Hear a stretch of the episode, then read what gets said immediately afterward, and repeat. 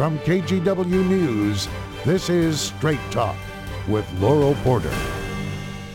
And welcome to Straight Talk. As you can see, I am not Laurel Porter. I am Dan Haggerty. Thank you for being with us. I'm filling in for Laurel this week. We're going to take a look back today at the Valentine's Day weekend winter storm.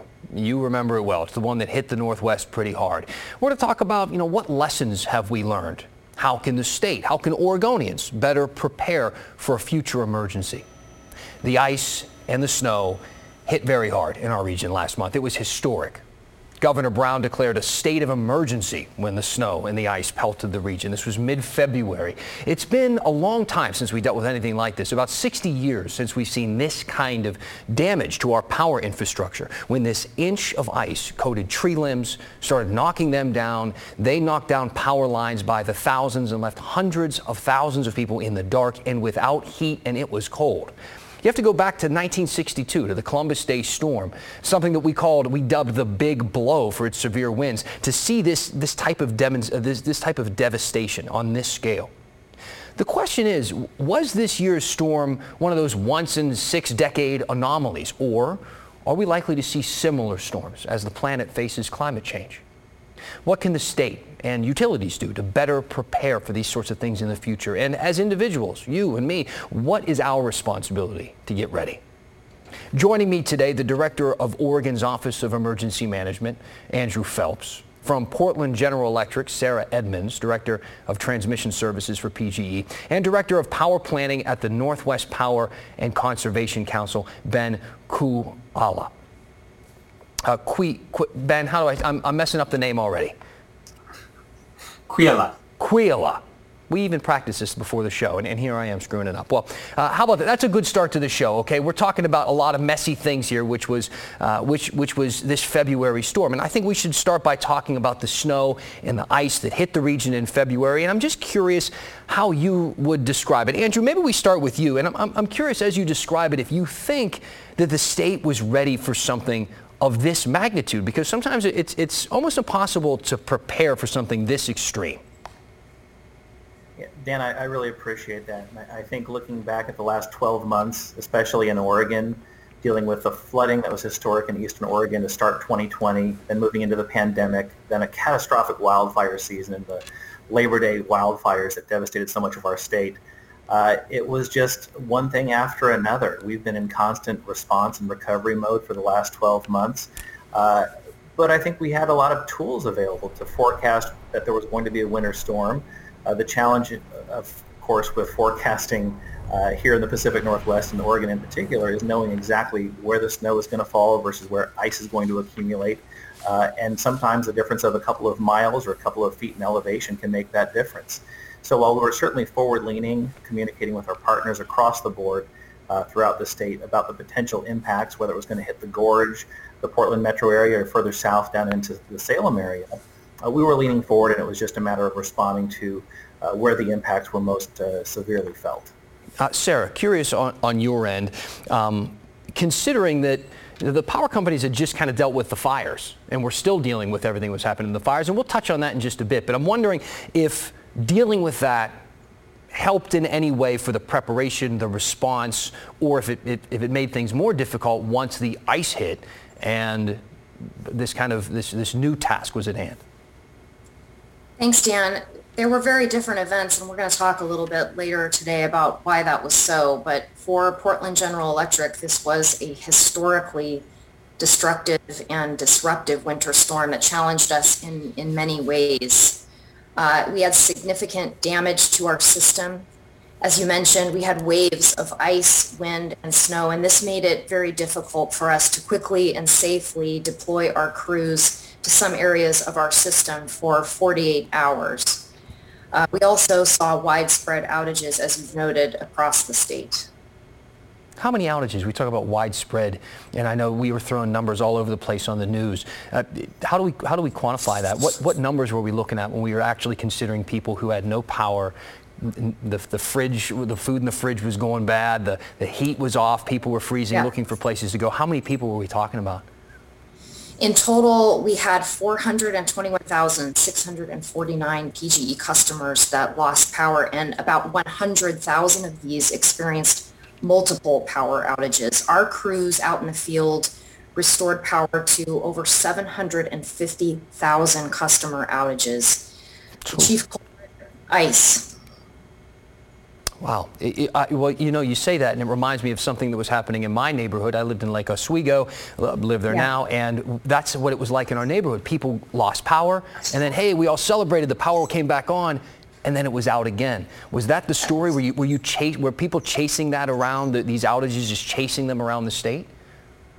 It, it was a very challenging time, and as, as we've noted, it wasn't necessarily one acute event. There were waves of ice, wind, and snow, and this made it necessary for us to restore and then potentially to restore again. The situation we had is where you've got ice adding potentially a thousand pounds to the wire span, pole to pole, and the weight of that ice on the line and the falling trees and branches damaged those lines and took out our poles, uh, broke them or ripped them out in some cases. Ben, I'm curious to get your, your initial thoughts on the storm and um, kind of what, what, what we should learn, I guess, from it initially when, we're this, when, it, when it just happened, we're kind of recovering now.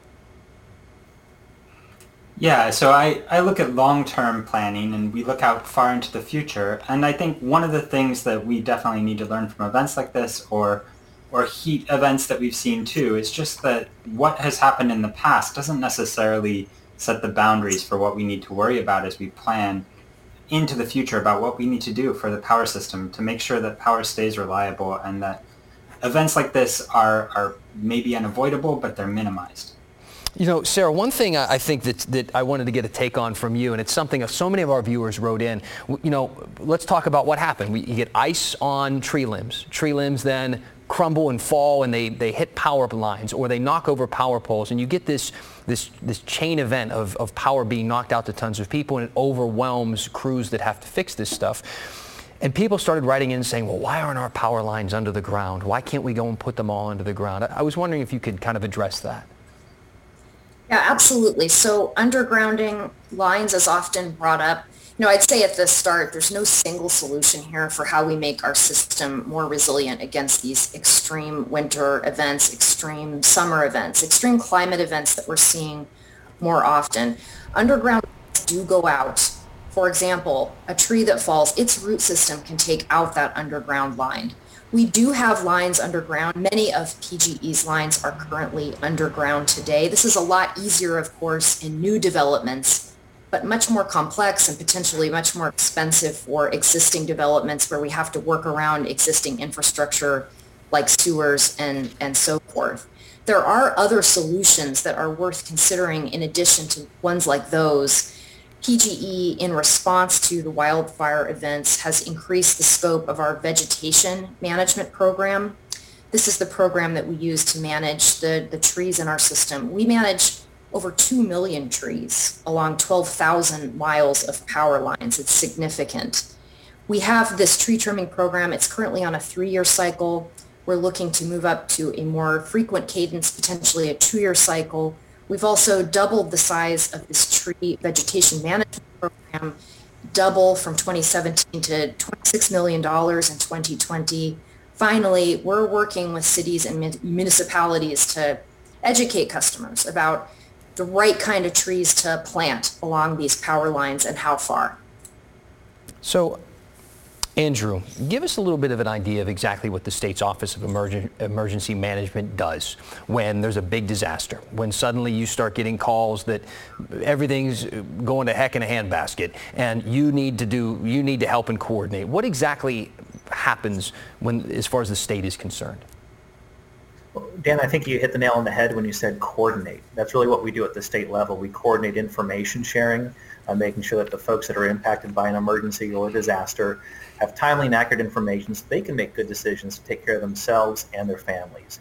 We also work to support our local partners. Uh, emergencies in this state are led at the local level, uh, and once they become exhausted or overwhelmed, that's when the state resources typically step in. Uh, this was a fairly long-term event. The initial impacts, of course, began uh, President's Day weekend with the power outages and impacts to our transportation infrastructure. But we knew, uh, based on our conversations with our, our partners at the utilities, that it was going to take days and days to restore everyone's power. So we began uh, ramping up for a much longer term response than just that weekend. So as our local partners, the sheriff's offices, the search and rescue teams, uh, began operating for their 48, 72, uh, 96 hour operational periods, we began looking at the resources that the state could bring to bear. And one of those resources is the National Guard.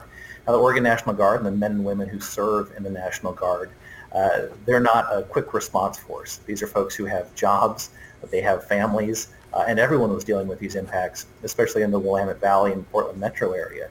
So to be able to ramp up that resource to then backfill and give the local responders a little bit of a, a, a break takes a little bit of time. But given the impacts of the disaster and how long uh, the impacts were experienced by Oregonians, uh, it worked out pretty well to have the Guard folks come on and then augment uh, the ongoing efforts to do welfare checks and deliver some critical supplies to folks who uh, weren't able to go out and, and, get those supplies themselves. Could the National Guard been brought out sooner? I think there was some criticism that they, I know you're, you're explaining a delay, that, that people aren't ready to run out the door sure. right away, but there was some criticism that, they, that the, there was too much of a wait to get that process started. Yeah, as an emergency manager, uh, and I think all first responders or emergency responders feel this way, we always want to do more. Uh, and, and very often we're constrained by resources, by accessibility, uh, and by pacing ourselves. If you throw everything you have at the response in that first 24, or 48 hour period, you don't have any gas left in the proverbial tank to respond to those folks on day five or, or day nine like we experienced with this disaster. Uh, so while we want to make sure that we're meeting the needs of the most critically impacted or the most vulnerable Oregonians, it's a little bit of art and a little bit of science to make sure that we're uh, able to respond throughout the disaster and not just that first 24 or 48 hour period. Ben, it was a bizarre time for a lot of reasons. Um, for the people who did have power and were able to watch some things on TV, it was strange to see what was happening in Oregon with all these ice storms and then seeing kind of the same story playing out in Texas. Now, I say the same story, but that's not exactly accurate, is it? Because these were two different stories when it comes to the power grid and kind of the, the headaches that were happening for the people in Texas compared to what we were experiencing in Oregon. And because those stories were kind of going on simultaneously, I was hoping maybe you could give us an explanation of why they are different and, and, and kind of the way things played out. Yeah, Texas is a very different power grid than what we have here in Oregon. Oregon is connected throughout the entire West. So you're connected all the way from Canada down into Mexico. And, and it's a huge area that's covered. Texas is its own grid. It's, it's got some connections, but it's not synchronized to either the Western electric grid or the Eastern electric grid. Um, and so when there were issues in Texas, what, what we saw was that there was generation that was unable to respond or went out because of cold weather and demand exceeded what they had forecasted. And in that, that area, what was happening was a big power supply problem. There weren't enough generators available and ready to meet the need of the demand for electricity that was happening within the state. Talk about and some... in Oregon, when we had the events, it, it wasn't that situation. There were enough generators available to meet the needs, but there were a lot of local issues that happened as part of the storm and the events that you guys have talked about already. Now, one of the one of the things we've been covering a lot on KGW has been the move to, to alternative power in the state and the, and turning away from coal.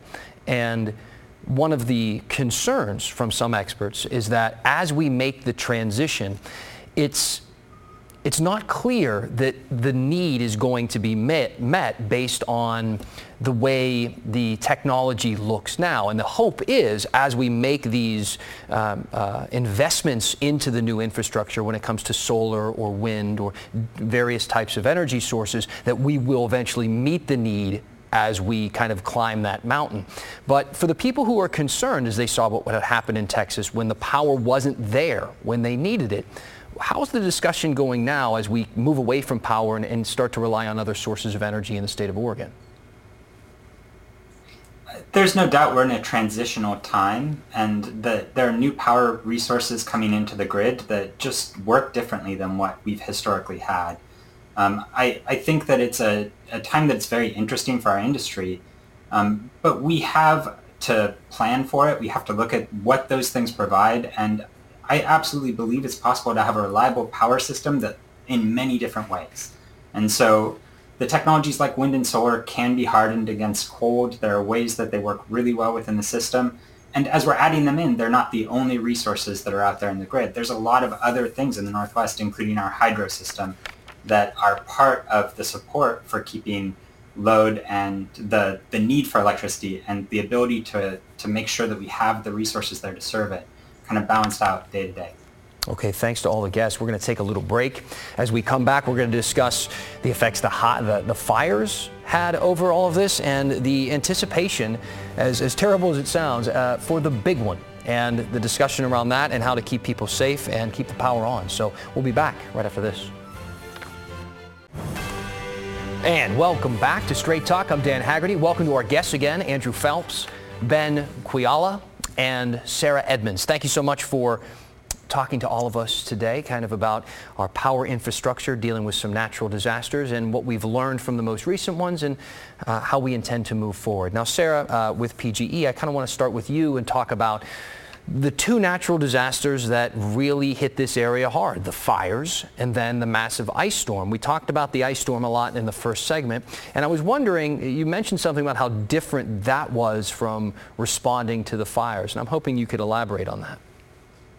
Absolutely. So in this case, as I mentioned before, the chief culprit was the ice and the, the weight of the ice on our wires and what that did also to the trees and branches. Uh, this resulted in quite a significant challenge to our system and also created extremely dangerous conditions for our crews to get out to some of our hardest hit areas during the winter storm for about a 48 period. I'd like to contrast the impact of the winter storm to the 2020 Labor Day wind and wildfire event. And in that, the damage for these current winter storms was actually 10 times the amount of damage from the events that we saw in September. More and more, we're seeing these kind of extreme weather events um, around the country, but also here in Oregon, due in part to climate change. And at PGE, we're looking at all the things that we can do to our system to harden it, to make it more resilient under all of these different varied circumstances. But it is a challenge, and, and here's an example.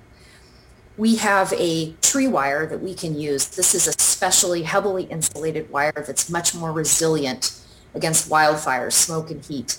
But it adds weight to that wire. And when you add weight to that wire, you create another condition where in a winter storm, that additional weight is less resilient in a winter storm event. So a lot of challenges here, but ones that we're actively looking at there's, there's a lot of discussion around how to protect these more rural areas from the power lines being knocked down in a certain situation and starting a fire.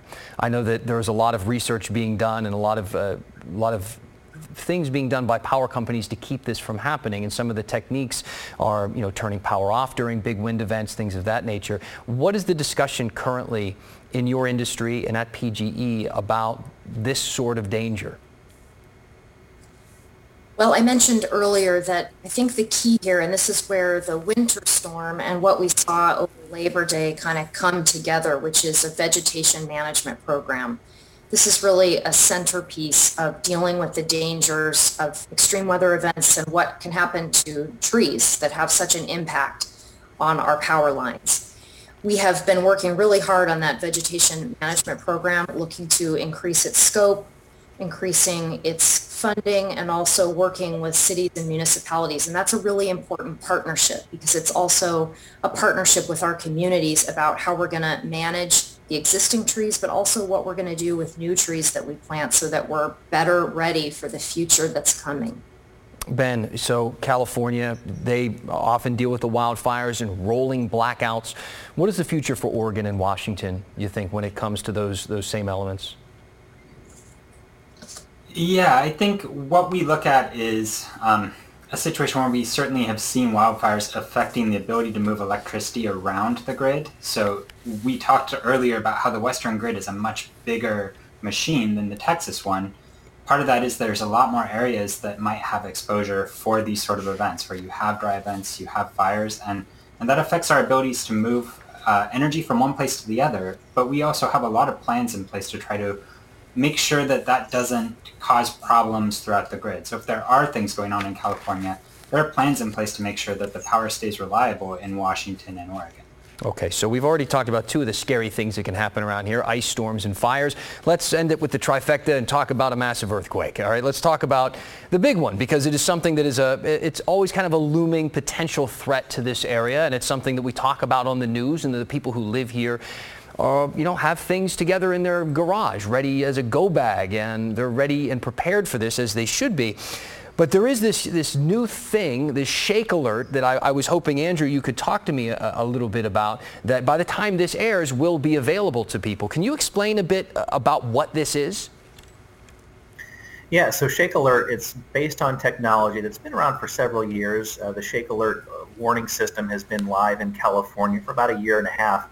Uh, and on the 10-year anniversary of the Japanese Tohoku earthquake, a Shake Alert became available here in Oregon. And what this does is provide uh, seconds, uh, potentially tens of seconds to folks uh, of advance notice of shaking reaching your location. Now, it's not an earthquake prediction tool. What it does is it senses much smaller waves from an earthquake uh, and sends a, a, warning through your cell phone, uh, provided you haven't disabled your emergency alerts. And we want to make sure folks keep those alerts uh, enabled on your phone uh, to, to, provide some warning and give you a heads up to let you know that an earthquake has been detected and you need to take protective action, which uh, our recommendation is to drop cover and, and hold on, getting underneath something sturdy.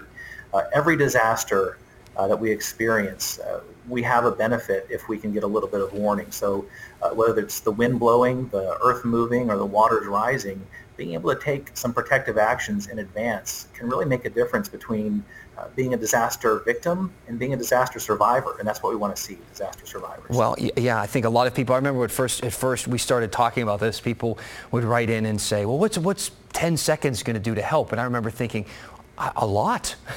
I would like to have 10 seconds to prepare for something like that. What do we have to do? Do people have to download this? I know because, for instance, if I get an Amber Alert on my phone, I don't have to download it, an app or anything like that. That's just something that's in my alert section of my phone. How does this work for people who are going to be watching this and saying, I, I want this, I want this on my, my iPhone or smart device? Exactly, Dan. Uh, it, it uses that same technology that Amber Alerts use. Uh, to provide that messaging based on your location and your enabled cellular device to send that notification. Uh, there are a couple of apps that are coming on the market that will also be uh, able to be downloaded to provide uh, warning as well. Uh, but generally speaking, you don't need to do anything. the cell phone providers, Google, they're actually building this technology into the devices themselves. So again, as long as you can go on your phone, make sure that application, your emergency notifications are enabled, uh, when that earthquake is detected, you'll get it. And also, as we do future tests of the system using the wireless emergency alert system, you can also choose to enable tests. That's going to be really important to help us when we do these tests to gauge the efficacy of the system. So as we head into the summer, we'll begin planning our initial tests of uh, earthquake early warning using the wireless emergency alerts. Uh, and uh, hope folks will enable that on their cell phones to help us uh, gauge how effective the system is. Now, this area is no, no real stranger to smaller earthquakes. Uh, I, of course, when we talk about the big one, we are talking about something that would be catastrophic. And I was wondering, Sarah, when it comes to earthquakes, um, the more, I guess, moderate ones that, that are uh, more, more willing, more likely to hit here, um, are, is PGE prepared for that? Uh, what, what happens there? And, and we have about a, a minute, minute 30 left here. No, I think things like what happened on Labor Day, the winter storms, the threat of a potential earthquake, be it moderate to, to big, really requires us to really hone our focus on resiliency and hardening. We do that in concert with uh, a much larger body of stakeholders in terms of what that should look like. I think the challenge here, like all things, is we're looking on the one hand to make the system as resilient as we can. At PGE, we're doing a number of things um, to deal with the potential for an earthquake event, everything from looking at our 24-7 operation center and where to best place that and how to make sure that that is resilient and sustainable and can ride through an event like that down to even small things like business continuity plans for the different departments in the company. We do all of this with the mind towards making sure that we can get customers power back on to keep them safe to make sure the power is reliable. Sarah, thank you so much. Thank you to Andrew and Ben, all of our guests here today. We appreciate you watching and listening. Don't forget, this is also a podcast. You can download it anytime in your app store. This is Straight Talk. I'm Dan Haggerty. We'll see you back here next week.